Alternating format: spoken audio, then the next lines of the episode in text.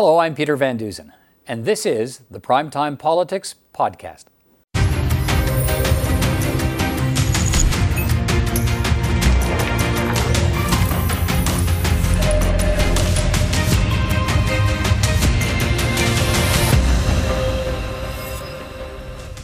On primetime politics tonight, the House of Commons holds an emergency late night sitting on the ravages of the pandemic's third wave in Canada what more the federal government should be doing to try to bring it under control. MPs will be here to debate that.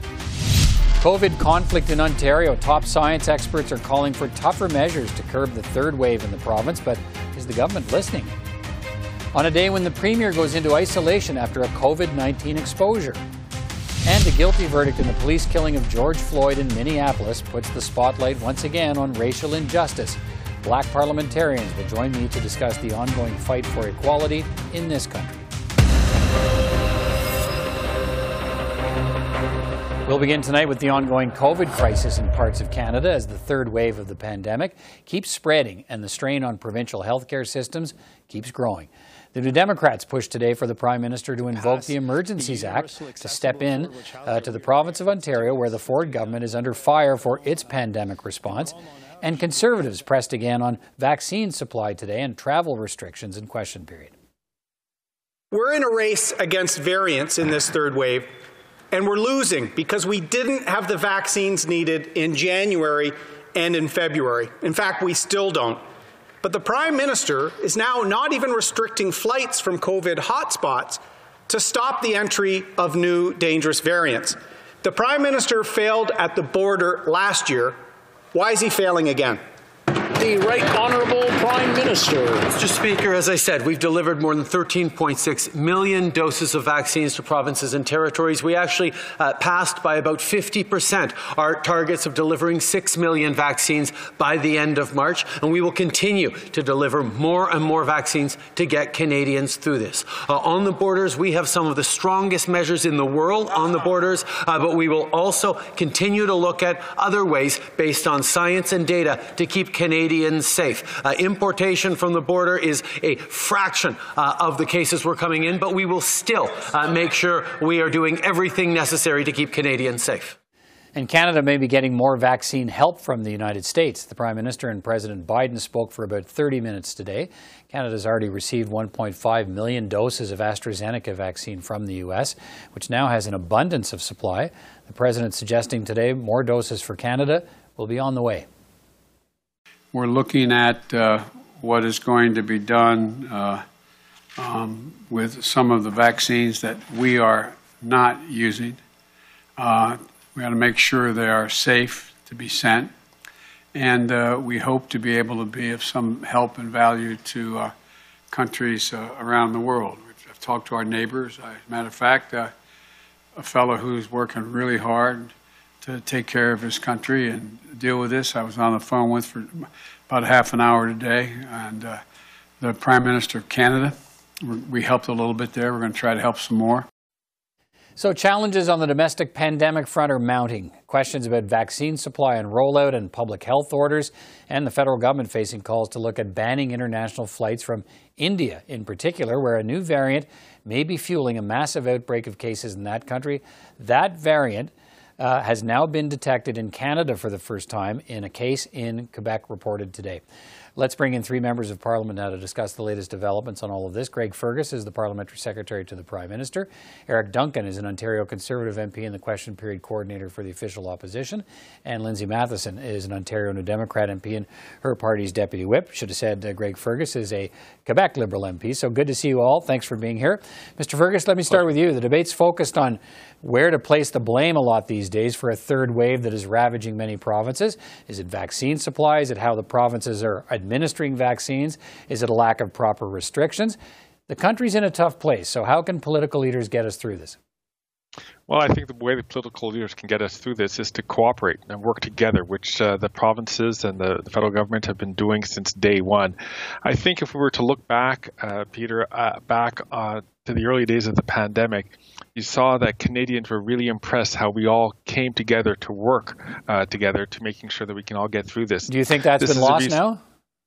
I'm sorry? Do you think that's been lost now, that cooperation?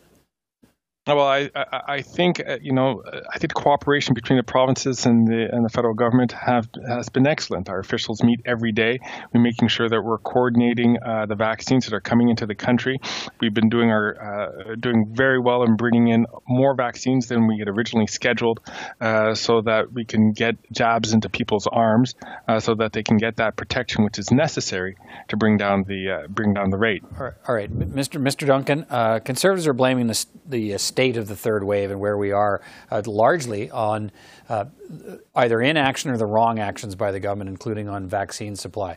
Um, but the vaccine supply was known back in January. In fact, it's been exceeded, as Mr. Fergus points out, uh, not without delays. Let's be clear about that. But I, am wondering if you think provinces have done enough to manage that vaccine supply by making sure they're vaccinating the right populations at the right time and putting in the right restrictions and even benefits in place till everybody's protected. So, Peter, on the, the goals and the targets that the government set for themselves, respectfully, when you're talking about having in the first quarter 2% of Canadians fully vaccinated, I mean, it, the goalpost is so low you can almost trip over it. And I think you take a look at the US and the UK models in terms of how they ramped up, vaccinating in the US more people per day than were done in the entire pandemic for many parts, and still in that case, happening in many different ways. I mean, they're now uh, starting to talk about oversupply in the U.S. to the point where the president's talking about sending more vaccine to Canada. Absolutely, and I'll show you the, the example. We talk about what more can we do. I'll give Brian Pallister in Manitoba credit, working with the North Dakota governor to get 4,000 truck drivers both doses of vaccines in the next six weeks. The provincial leaders our premiers are showing more leadership working with the United States and neighboring governments to help get more of our population.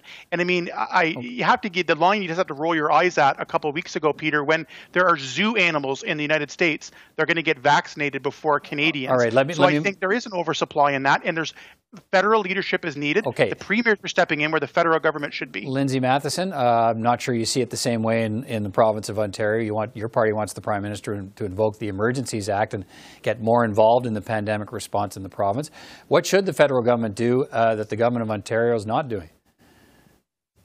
Well, uh, this is actually a perfect example of what Greg was talking about in terms of working together. If the Liberal Party would actually listen to some of the the good uh, ideas that New Democrats have, uh, this is one of them. The the putting forward of the Emergency Act would allow uh, better coordination of that ro- uh, the vaccine rollout, getting it to uh, people who are underserved, um, who in in in neighborhoods um, uh, where you know they're they're frontline workers, they're essential workers, uh, and have the highest uh, amount of breakouts or or, or um, cases of COVID nineteen.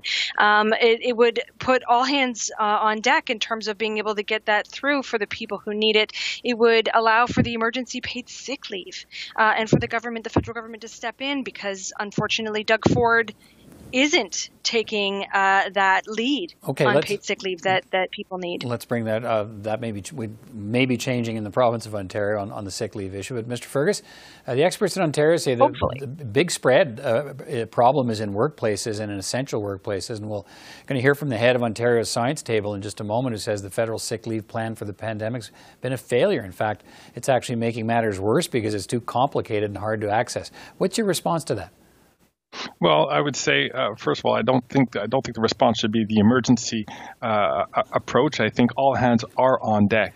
Uh, the federal government has made it very clear that we're willing to help out, especially hard hit Ontario, uh, and working with other provinces to bring all the resources to bear to get uh, Ontarians uh, vaccinated. My province is Quebec, but I get to see what's happening across the river in, in, in my neighbor in Ontario. Um, we've in this budget we've extended uh, the EI sickness benefit uh, from uh, from the current um, level to 26 weeks. Uh, we've always offered to do whatever we can to help the provinces uh, to to protect their citizens and to get uh, vaccines. Right, right but we're going to hear from the head of the science table in a moment. Is going to say the, the problem is there, there, there's a it's hard to access the federal program, and employees are not uh, are, are, are going to work sick in essential services because they can't be guaranteed they're going to get a paycheck from their employer uh, or that they're going to get compensated for the day they miss. So we'll, we'll hear more of that in a moment. But Mr. Duncan, let me talk to, let me uh, shift to airplane flights here. Uh, we now have a, a, a, you know, what's been happening in Canada over the last couple of weeks. Uh, 100 flights into Canada have carried at least one positive case of COVID 19, 35 of those flights from India. Should we be banning flights from India? Well, the reason we're having to look at this now, again, Peter, is the failure of the Liberal government to get vaccines to provinces. I will say last year we called for strict border measures very early on, and it's very concerning another variant in India and what is going along on there. The key to getting out of this about hotspot in different countries the key model of success that other countries who have been successful in getting case counts, getting hospitalizations down is vaccines. That needs to be the number one federal thing right now that we need to be doing. That needs to be the focus. That is the single biggest measure, right. and it's one that the prime minister this this this third wave is the prime minister's lack of Lindsay leadership Mathyssen, on this. Should we, should we be banning flights? In, should we be banning flights from, from international destinations? Um, I would agree with what Eric was saying. Um, this is about getting ahead of things, and this is about getting those vaccines uh, into to people's arms. Um, we we could have been ahead of all this, and and right now um, the province is talking about only being at 58% of uh, uh, efficacy. You can go in and, and they're they're having to um, like the the the vaccines aren't uh, the uh, clinics aren't full. Um, there are some of the vaccines are going to waste, uh, and and ultimately that's about the rollout and that's about the efficacy of it. So we come back to the fact that um, we need to work together with the province, especially in Ontario, my home province. Um, I am terrified for the people in, in my area because they aren't getting those frontline okay. workers aren't getting the, the vaccines that they need. And just very, I just I just want to hear quickly a final from Mr. Fergus on this. I, the Prime Minister's talked uh, possibly looking at more restrictions on on the border and on flights. Should we be banning flights from India now? Well, you know, I think Canada has the toughest uh, measures in place where we require people not only to have a, a, test before they get on a flight, but once they land in Canada, they get a test. They have to uh, stay in a designated hotel uh, until they get the results of those tests. And then they still have to continue uh, isolating themselves right. at home and being verified by people. So, we're, we're still, we, we still have not, these, we, so we have still have COVID 19 arriving in the country from international destinations. And, but, but if everyone some, some would say part, you can't stop that. It's going to happen happen at some point. You need to be protected. That's the that's well. I the think key. I think the best thing for people okay. to do, and is to making sure that we listen to our health uh, care authorities, that they do isolate at home for 14 days if they come right. in from uh, from outside of the country, to make sure that's all it takes. Is those simple measures uh, to making sure that the disease doesn't have okay, an opportunity gonna, to to, to we'll, uh, we'll, take root in Canada. We'll have a chance to follow this up. Uh, we're we're going to continue talking about this. We know. So, uh, Greg Fergus, Eric Duncan, Lindsay Mathyssen, thanks for your time tonight, and look forward to talking to you again. Thank you. Thanks, Peter. Thank you. Let's turn now to the latest on COVID 19 across the country. Some provinces continuing to face high numbers of new infections and continued strain on their healthcare systems. Ontario today is reporting 4,212 new infections, a sharp increase over the almost uh, 3,500 cases reported Tuesday. It's also reporting 32 more deaths. Almost 800 COVID patients are in intensive care, the highest number since the pandemic began. Quebec is reporting 1,217 new infections and five more deaths. Canada's chief public health officer says the discussions continue across the country about efforts to send more health workers to the province of Ontario. We do have um, underlying uh, protocols and policies that support mutual aid between provinces and territories. And absolutely, that, that is uh, a very live part of the discussion with Ontario right now. Well, let's focus on one of the hardest hit provinces, Ontario. The Premier, Doug Ford, is in isolation after being exposed to a staff member who tested positive. The Premier so far has tested negative. He's facing heavy criticism over his response to the third wave and more calls for the right kind of restrictions and benefits, such as paid sick leave for essential workers, to curb the spread of the infection in Ontario. Dr. Peter Juni is the head of Ontario's science table created to advise the Premier on how to tackle COVID 19. This past weekend, he came close to quitting that role, and he's with me now. Uh, Dr. Juni, first of all, thanks for taking time to speak with me. It's good to see you. Uh, look, new infections in Ontario jumping again, uh, over 4,200 today. Uh, there are a record number of COVID patients in intensive care, almost 800. How close is the province's health system, do you think, to buckling under that continuing strain?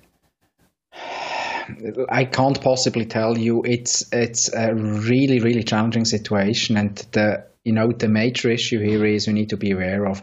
Even though now we have you know a little bit of an indication that the curve is flattening uh, this doesn't mean that anything changes. You know right now a continued increase in uh, icu occupancy is just baked in for several weeks. And even which won't happen. We were able to make case numbers plummet from tomorrow onwards, as it has happened, for instance, in Ireland. Mm-hmm. It would still take several weeks during which the uh, the uh, occupancy on in ICUs would go up and up.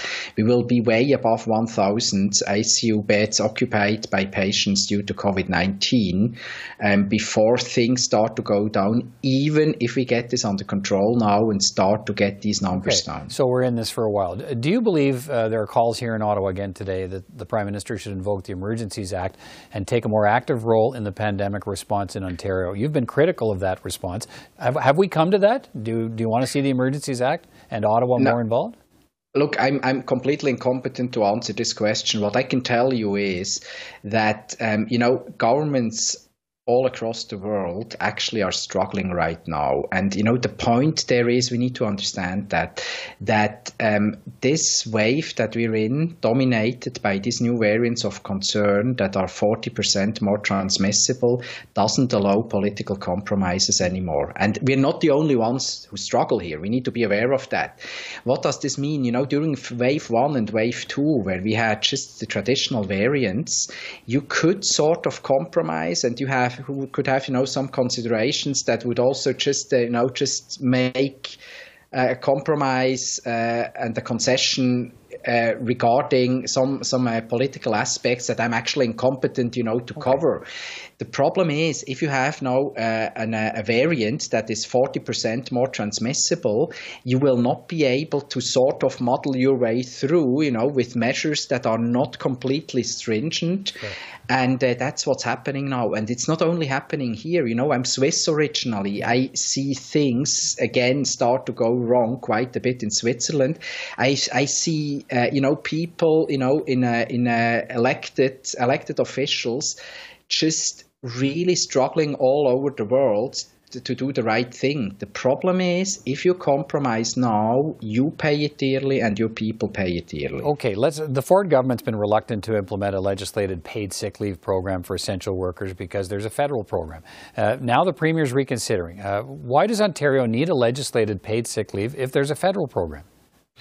The federal program is a really challenging concept that doesn't work. We need to face it. I'm afraid to say it was probably counterproductive. Why? Mm. You need to look at that from a very practical perspective. If I am an essential worker working in a warehouse, for example, and I wake up this morning with a sore throat, I need to be able to call my employer and say, I have a sore throat. I need to stay home. I'm sorry. And I need to have a guarantee that I get my paycheck on Friday. If, if this is not happening this way, the entire concept of paid sick leave falls flat. We have a lot of people in this province who actually are struggling and really just live from paycheck to paycheck to be able, you know, to pay the rent, to put food on the table of their kids, etc. Mm. And any threshold, you know, that that that is uh, too high, like a delay in payment, or perhaps you know no guarantee that you get paid, or any administrational issues there that doesn't work. If you look into European countries, what you see is a very uncomplicated system. Mm-hmm. It's the employers that pay, and they look after the money later. Okay. The the the uh, we, we think Ontario is bringing something on, so we'll we'll wait and see whether it, it meets meets the bill or not. Um, but if we look at, I mean, we, you have we've we've heard from you a lot in, in, the news lately because you've you've spoken out about the the, the shutdown of outdoor activities that uh, the Ford government introduced. You said that wasn't your advice; that was the wrong approach. That we really needed to focus on indoor activities more than outdoor activities, mm. and and you talked about.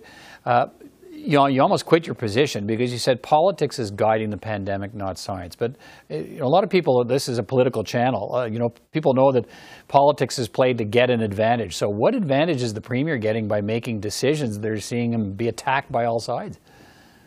Yeah, well, again, I'm I'm unable to comment on that directly. What I just realize is, you know, if you have a situation like the one that we're in, that is really precarious, if you deal with this uh, by, uh, you know, just uh, having again political considerations, it will be very challenging to get it under control, and this will eventually backfire. I think that's that's a real issue here.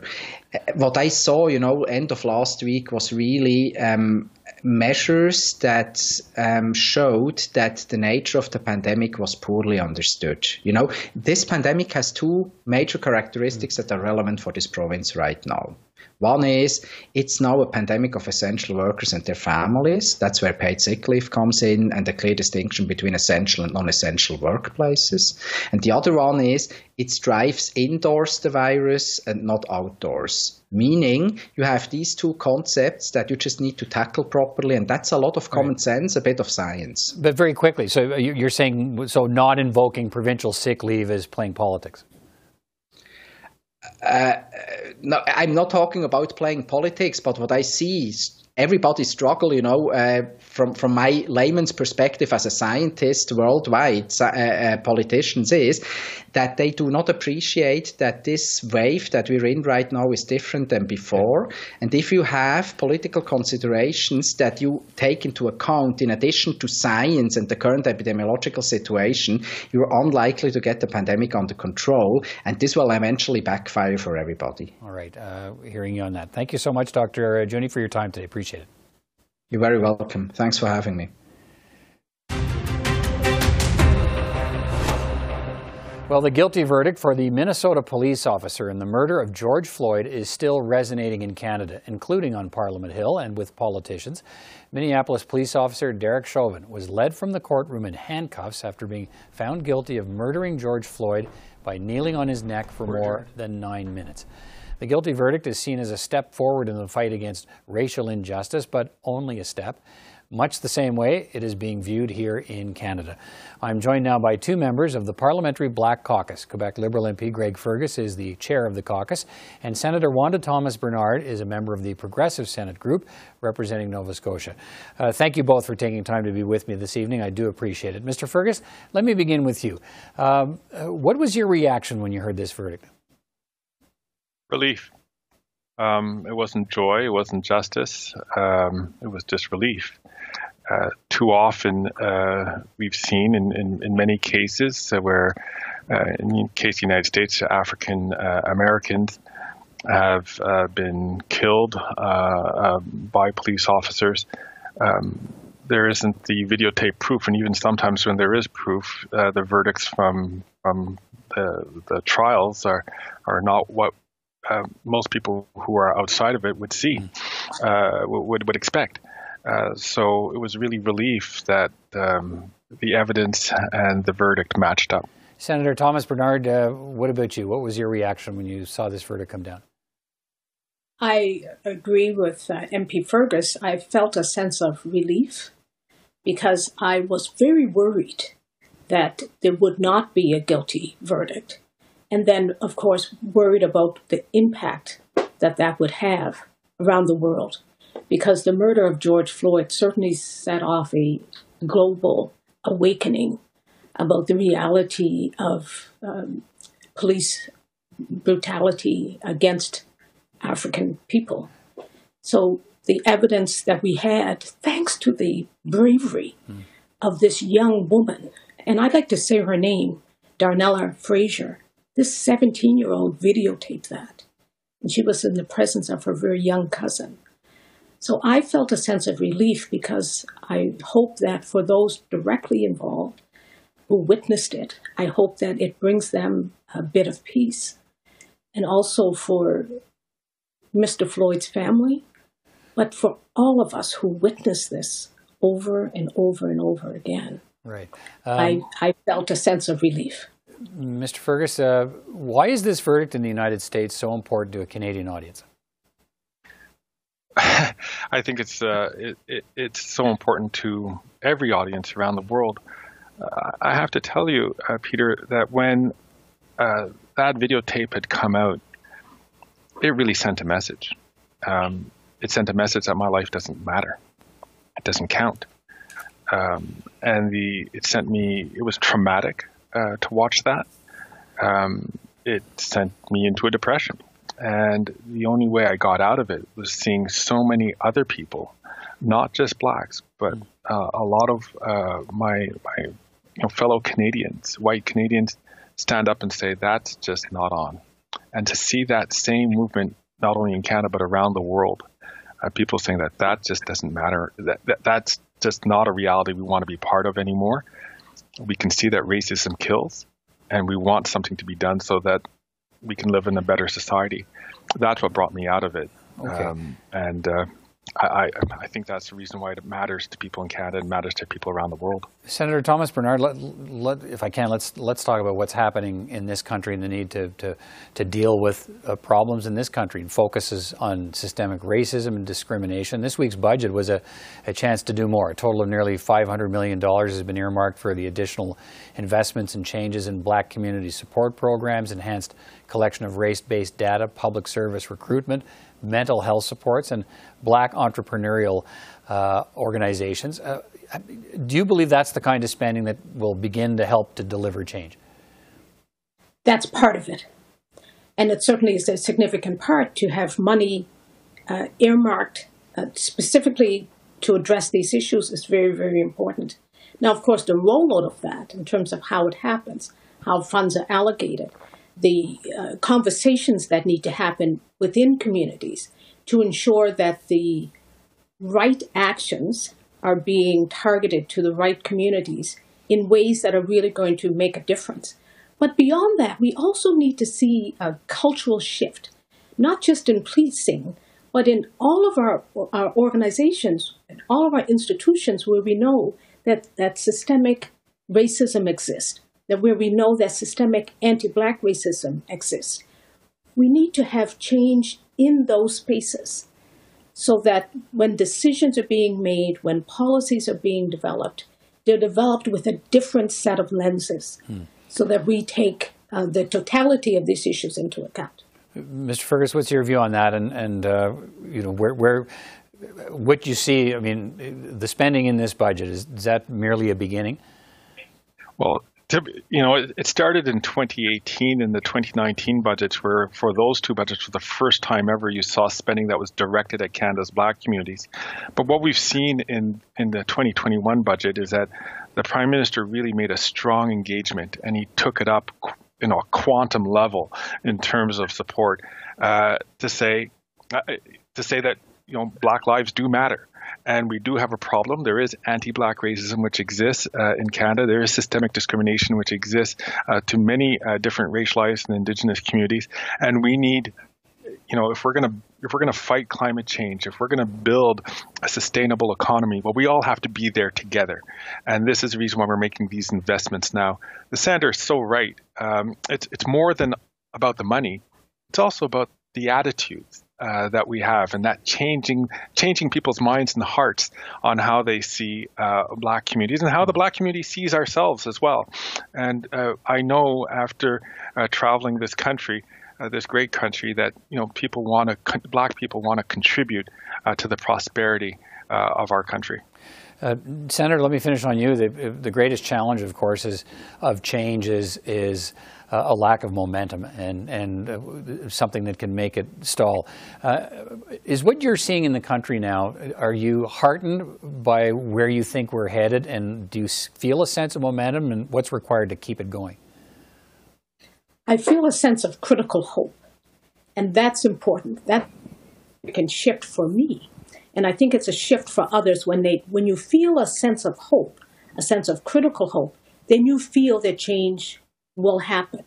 And if we have essentially all hands on deck working towards the same types of changes, then I think we, we have some momentum uh, building. And, and we do see this building. We need more. More needs to happen, obviously. But I think that we're on a positive path forward. All right, MP Fergus and uh, Senator Thomas Bernard, uh, thank you for your perspectives this evening. And I uh, know and I hope we'll get a chance to talk again, but thanks for your time tonight. It's been good to speak with you. Thank, Thank you, you. Peter.